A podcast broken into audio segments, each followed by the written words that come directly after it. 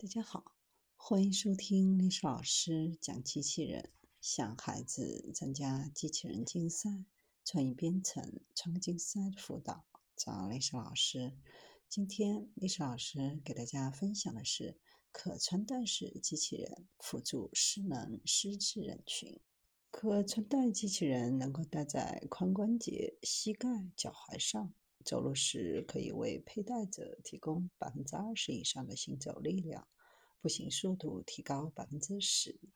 有通过国际标准 I S O 一三四八二 的认证，安全性也得到了保证。人在进入老年阶段后，人体的各项身体机能衰弱，伴随肌肉的退化萎缩，日常行动逐渐缓慢，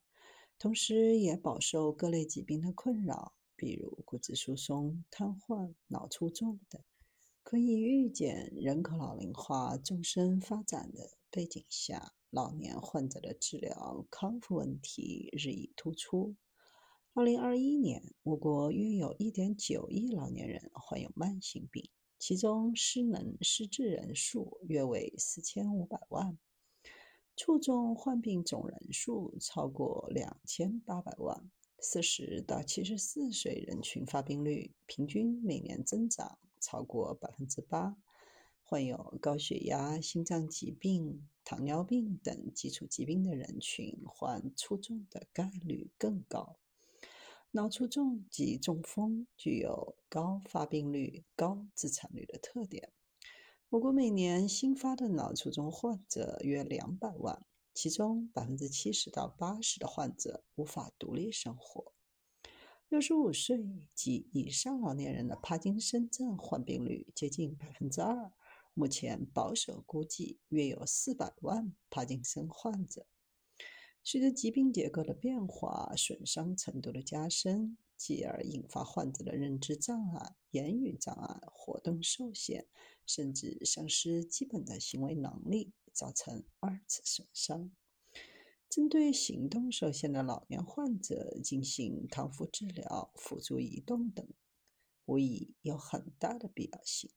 但目前国内从事康复治疗的专业人才紧缺，真正能够提供相关服务的医院、康复中心、老年机构大都无法满足巨大的市场需求。人机融合大势所趋，人机增强将在未来三十年应用成熟化。 A I 方法能够提升外骨骼机器人的控制系统，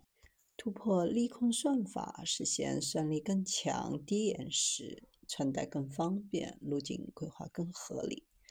由于刚性材料的外骨骼遗传性对穿戴者造成了束缚感，柔性材料的应用能够提升人机耦合度和穿戴的舒适性。康复医疗体系的发展推动医疗康复类外骨骼机器人的规模化应用。